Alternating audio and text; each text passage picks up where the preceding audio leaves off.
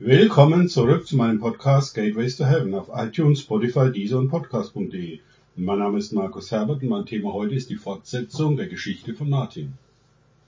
Im heutigen Podcast erzähle ich die Fortsetzung der Geschichte von Martin aus dem Buch von Frank Krause, Die Geisterstadt. Wenn du Probleme mit dem Zugang zu deinem Herzen hast, dann ersetze ruhig den Namen Martin durch deinen. Auf diese Weise machte der Heilige Geist diese Geschichte für mich lebendig. Er, Jesus, streckte seine Hand aus zu Martin, der widerstrebend, aber doch angezogen von dem zerschundenen Fremden mit den überaus gütigen Augen herbeikommt und schließlich nachgibt und sein tränennasses Gesicht an Jesus Schulter drückt. Jesus und Martin waren hemmungslos und so mischen sich ihre Tränen im Herzen Martins, der von alledem nicht viel mitbekommt. Er ist beschäftigt mit so viel anderem als seinem Herzen. Und so scheint es die ganze Jesus Christus Gemeinde zu sein. Kaum einer bemerkt auch nur im Ansatz, was Jesus eigentlich tut. Eine ganze Reihe Gemeindemitglieder haben zwar wie Martin ihr Herz Jesus gegeben, aber keiner weiß, was das eigentlich bedeutet. Sie suchen Jesus in der Bibel, in der Versammlung, in den vielen Aktionen und Projekten der Gemeinde, aber er sitzt in ihren Herzen und versucht Kontakt mit ihrem verwahrlosten inneren Kind herzustellen, um ihn Frieden und Trost zu bringen. Das Ausmaß des Trostes und der Heilung die all diese Kinder brauchen, um Frieden zu finden, scheint mir unvorstellbar groß zu sein. So auch das Werk, den inneren und den äußeren Menschen zusammenzuführen und in Einklang miteinander zu bringen. Nie hatte ich gedacht, dass dieses Werk das Werk Christi ist und wie großartig und fundamental dieses Werk der Versöhnung eigentlich ist. Wenn ihr nicht werdet wie die Kinder, könnt ihr die Welt nicht retten, denn ihr könnt die Herzen nicht erreichen, den wahren Kern des Menschen, der ein Kind ist, sagt Jesus, der auf einmal neben mir steht und mit uns auf die Szene im Herzen Martins blickt. Es wird dauern, bis der kleine Martin mir so weit vertraut, dass er es wagen wird, an meiner Hand durch die Tür zu gehen und zu entdecken, dass die Welt des Herzens unendlich viel größer ist als seine Zelle und voller Abenteuer, Wunder und Herrlichkeit. Er wird sich wundern, warum die Kirche so wenig davon weiß und sich in äußerer Geschäftigkeit verliert. Dann wird er unweigerlich in Konflikt mit der Tradition und Vorstellung der Gemeinde über das Reich Gottes und das Werk Christi geraten. Denn wer mir folgt, kann keiner Tradition oder Vorstellung einer Kirche mehr folgen. Entweder oder. In Lukas 18, 17 steht, wahrlich ich sage euch, wer das Reich Gottes nicht aufnehmen wird wie ein Kind, wird nicht hineinkommen. In Matthäus 18, 3, Jesus sprach, wahrlich ich sage euch, wenn ihr nicht umkehrt und werdet wie die Kinder, so werdet ihr keinesfalls in das Reich der Himmel hineinkommen. Wie sind wir Kinder? Das allgemein in der Gemeinde kultivierte Benehmen ist nicht kindlich, sondern in aller Regel ganz das Gegenteil davon. Jugendliche empfinden es manchmal ähnlich der Schule. Es gilt still zu sitzen, sich zu benehmen und an die Vorgaben der Verantwortlichen zu halten, um gute Noten zu kriegen.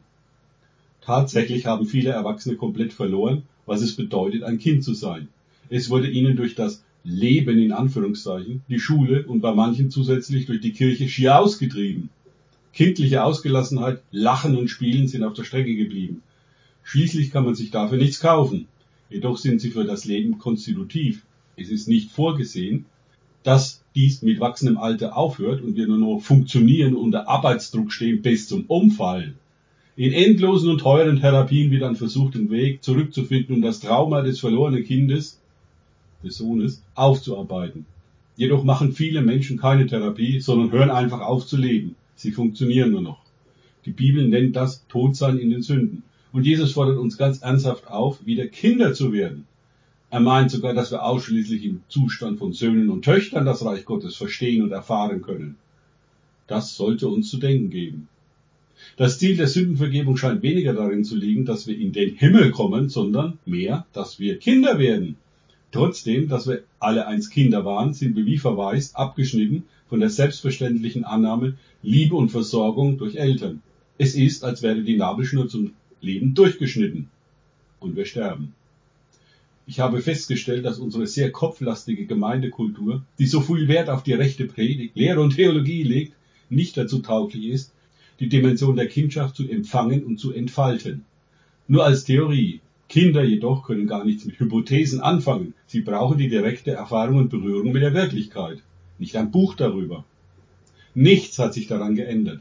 Verzweifelt brauchen wir Erfahrung und Berührung mit der Realität der Elternschaft Gottes, die ewig ist und tatsächlich Verantwortung für uns übernimmt.